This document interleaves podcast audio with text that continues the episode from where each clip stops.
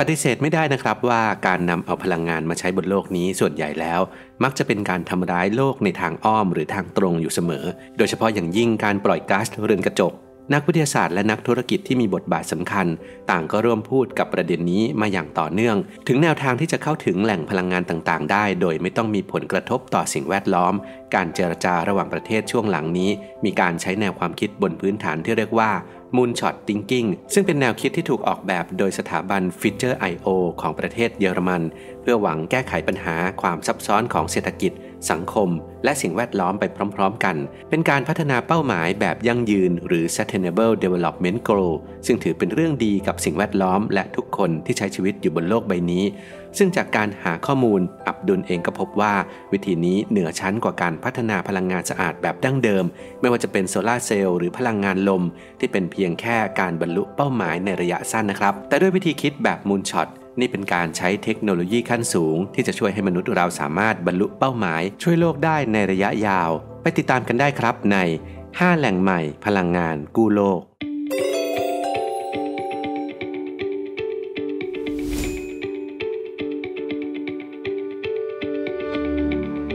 1. ฟิวชั่นฟิวชั่นเป็นปฏิกิริยานิวเคลียร์ประเภทหนึ่งที่สร้างความร้อนและพลังงานที่อุณหภูมิสูง จากการรวมกันของไฮโดรเจน กระบวนการหลอมรวมจะเกิดขึ้นเมื่อนิวเคลียสของอะตอม 2 นิวเคลียสมารวมกัน และจะปล่อยพลังงานออกมาอย่างมหาศาล แต่ปัจจุบันแม้ว่าจะได้รับการวิจัยมาเป็นเวลาหลายสิบปีแล้ว แต่ก็ยังไม่ได้รับการพัฒนาในเชิงพาณิชย์ได้ ความท้าทายหลักในการพัฒนาพลังงานฟิวชั่นคือ ต้องใช้อุณหภูมิและความดันสูงมาก เพื่อให้อะตอมไฮโดรเจน รวมเข้าด้วยกันเป็นอะตอมฮีเลียม ซึ่งต้องทำให้มีต้นทุนสูงมากๆ ในการผลิตพลังงานจากเครื่องปฏิกรณ์ฟิวชั่นฟิวชันนั้นแตกต่างจากฟิชชันซึ่งเดิมใช้อยู่ในเครื่องปฏิกรณ์นิวเคลียร์เพื่อแยกอะตอมออกจากกัน เชื้อเพลิงที่ใช้มาจากยูเรเนียม กัมมันตภาพรังสี หรือพลูโตเนียม ขณะที่ฟิวชั่นนั้นเชื้อเพลิงที่ได้จะมาจากน้ำ จึงถือได้ว่าเป็นพลังงานสะอาดอย่างแท้จริงในระยะยาว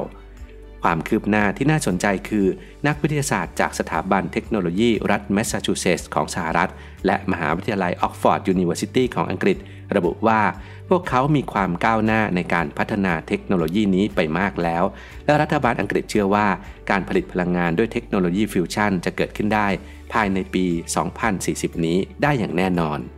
ปัจจุบันมีบริษัทหลายแห่งบนโลกที่กำลังวิจัยพัฒนาในเรื่องนี้ เช่น บริษัทเอนิในอิตาลี บริษัทเอคินูในนอร์เวย์ หรือบริษัทเชฟลอนในสหรัฐอเมริกา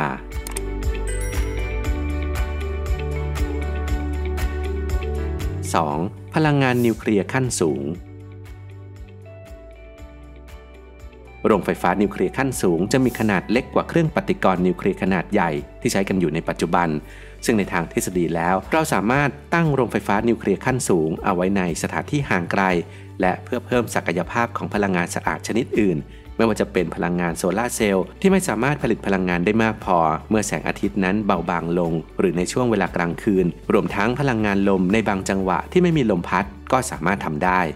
แต่ก็มีความท้าทายในเรื่องของการผลิต เพราะโรงไฟฟ้านิวเคลียร์ขั้นสูงขนาดใหญ่นั้น กลับมีราคาที่ถูกกว่าหากใช้หลักการ economic of scale ขณะที่โรงไฟฟ้านิวเคลียร์ขั้นสูงขนาดเล็กนั้นมีราคาที่แพงกว่า โดยที่แนวคิดนี้ก็ถูกวิพากษ์วิจารณ์ว่า ในทางตรงข้ามกลับจะสร้างของเสียที่มีความเข้มข้นมากขึ้น และอาจต้องใช้ยูเรเนียมมากกว่าเตาปฏิกรณ์ในปัจจุบัน ซึ่งเมื่อมีการใช้กันมากแล้วในทฤษฎีห่วงโซ่อุปทาน ก็จะทำให้ผู้ก่อการร้ายนั้น สามารถแสวงหาวัตถุดิบในการทำระเบิดได้ง่ายมากขึ้น ส่งผลให้เป็นผลเสียมากกว่าผลดี ขณะที่บิลเกตส์ผู้ก่อตั้งบริษัท Microsoft ก็มีเป้าหมายที่จะสร้างเครื่องปฏิกรณ์นิวเคลียร์ที่เรียกว่า Natrium Reactor เป็นการใช้โซเดียมหลอมเหลวเป็นสารหล่อเย็น และปฏิกิริยาของนิวตรอนกับไอโซโทปโซเดียม 23 เพื่อผลิตความร้อน เครื่องปฏิกรณ์ประเภทนี้ใช้เชื้อเพลิงเหลวแทนเชื้อเพลิงแข็ง ซึ่งก็ทำให้มีประสิทธิภาพและปลอดภัยมากยิ่งขึ้น แต่ก็มีค่าใช้จ่ายเครื่องละราว 1,000 ล้านดอลลาร์ โดยประเทศจีน รัสเซีย และญี่ปุ่นก็กำลังเดินหน้าพัฒนาเทคโนโลยีนี้ด้วยครับ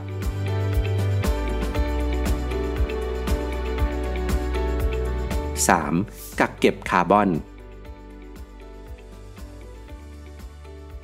เทคโนโลยีที่เรียกว่า direct air capture หรือ DAC นั้น เป็นรูปแบบการจับคาร์บอนไดออกไซด์จากอากาศ และเปลี่ยนมันเป็นวัตถุดิบทางเคมี เช่น กรดอะซิติก หรือเมทานอล ซึ่งสามารถนำไปใช้เพื่อวัตถุประสงค์อื่นได้ เช่นการผลิตพลาสติกโพลิเมอร์ เส้นใย และเชื้อเพลิงตามหลักการแล้วโรงงานประเภทนี้จะใช้พัดลมขนาดใหญ่เพื่อสร้างกระแสลม ที่ส่งผ่านแกนดูดซับโลหะ ที่มีโพแทสเซียมไฮดรอกไซด์ที่ดูดซับคาร์บอนไดออกไซด์เอาไว้ กระบวนการนี้คล้ายกับวิธีที่มนุษย์หายใจเอาออกซิเจน และหายใจเอาคาร์บอนไดออกไซด์ออกมา แต่เป็นไปในทางตรงกันข้ามนั่นเอง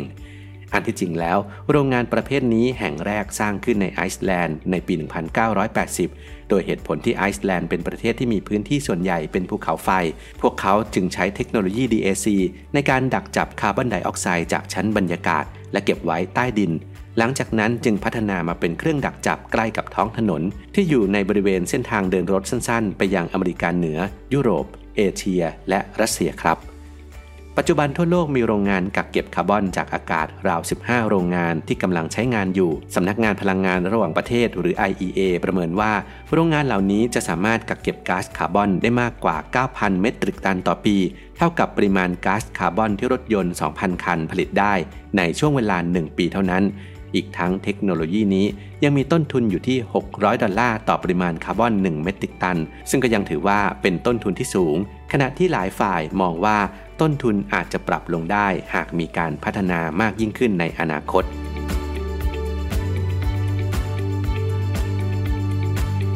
4. ไฮโดรเจน เชื้อเพลิงที่มนุษย์เราใช้ในจรวดที่เดินทางในอวกาศ รวมไปถึงบางส่วนบนโลกใบนี้แล้ว ก็คือพลังงานไฮโดรเจน ซึ่งเชื่อกันว่าเป็นพลังงานสะอาดที่ปลอดภัย เพราะแทนที่รถยนต์จะปล่อยไอเสียออกมา แต่จะกลายเป็นว่ามันจะปล่อยไอน้ำที่ไม่เป็นมลพิษออกมาแทน ความจริงก็คือว่าพลังงานไฮโดรเจนนั้นสามารถแบ่งออกได้เป็น 3 แบบหลักๆ คือ green ไฮโดรเจนที่ผลิตจากพลังงานลมและแสงอาทิตย์ grey ไฮโดรเจนที่ต้นทางมาจากการใช้พลังงานฟอสซิล ซึ่งในกระบวนการจะมีการปล่อยคาร์บอนไดออกไซด์ รวมไปถึง blue ไฮโดรเจนที่ได้จากโรงงานดักจับคาร์บอนไดออกไซด์ ซึ่งนักวิทยาศาสตร์มองว่ากระบวนการนี้จะปล่อยก๊าซมีเทน ที่ทำร้ายสิ่งแวดล้อมไปด้วย ขณะที่ความท้าทายก็คล้ายกับวิธีอื่น ๆ นั่นก็คือต้นทุนในการผลิต และการกระตุ้นให้มีการใช้งานมากยิ่งขึ้น โดยการเพิ่มโครงสร้างพื้นฐานเพื่อรองรับการใช้งานสำหรับคนทั่วไปยังคงทำได้ยาก เพราะสาเหตุหลักๆ คือการกระจายการขนส่ง และการจัดเก็บ รวมไปถึงการออกแบบเครื่องยนต์ใหม่ๆ และการดูแลรักษาอุปกรณ์ที่ต้องใช้วิธีที่แตกต่างไปจากเดิม แต่ทั้งหมดนั้นหากทำได้ก็จะเป็นแหล่งพลังงานที่มีศักยภาพในการแข่งขันสูงเทียบเท่า หรือมากกว่าพลังงานในรูปแบบอื่นๆ เกร็ดที่น่าสนใจสำหรับเรื่องนี้ก็คือที่เมืองนีโอม เมืองแห่งอนาคต ในประเทศซาอุดิอาระเบีย ได้มีการวางแผนสร้างโรงงานเพื่อผลิตพลังงานแบบคลีนไฮโดรเจน มูลค่า 5,000 ล้านดอลลาร์แล้ว ทั้งที่ซาอุดิอาระเบียนั้น เป็นผู้ส่งออกน้ำมันรายใหญ่ที่สุดของโลก 5. พลังงานความร้อนใต้พิภพ พลังงานความร้อนใต้พิภพที่มนุษย์เราอาจมองว่าเป็นภัยอันตรายอย่างหนึ่ง ไม่ว่าจะเป็นแผ่นดินไหว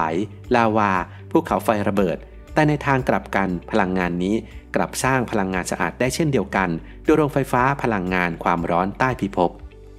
ประเทศต่างๆ เช่นสหรัฐอเมริกา อินโดนีเซีย ฟิลิปปินส์ และเคนยา เป็นผู้นำในการผลิตไฟฟ้าจากความร้อนใต้พิภพ โดยใช้ความร้อนสูงถึง 700 องศาฟาเรนไฮต์ หรือ 370 องศาเซลเซียส ที่อยู่ลึกลงไปใต้พื้นผิวโลก เพื่อนำมันขึ้นมาสร้างไอ้น้ำและหมุนกังหันเพื่อผลิตกระแสไฟฟ้า ปัจจุบันสหรัฐอเมริกามีกำลังการผลิตได้มากถึง 10%ของความต้องการพลังงานทั้งหมดในประเทศ แต่กลับทำได้เพียง 0.4%เนื่องจากต้นทุนที่สูงทำให้การลงทุนจากนักลงทุนลดลง ขณะที่ประเทศที่มีทรัพยากรเชื้อเพลิงฟอสซิลเพียงเล็กน้อย อย่างญี่ปุ่นหรือสิงคโปร์ต่างก็มีเป้าหมายที่จะพัฒนาพลังงานความร้อนใต้พิภพด้วยครับ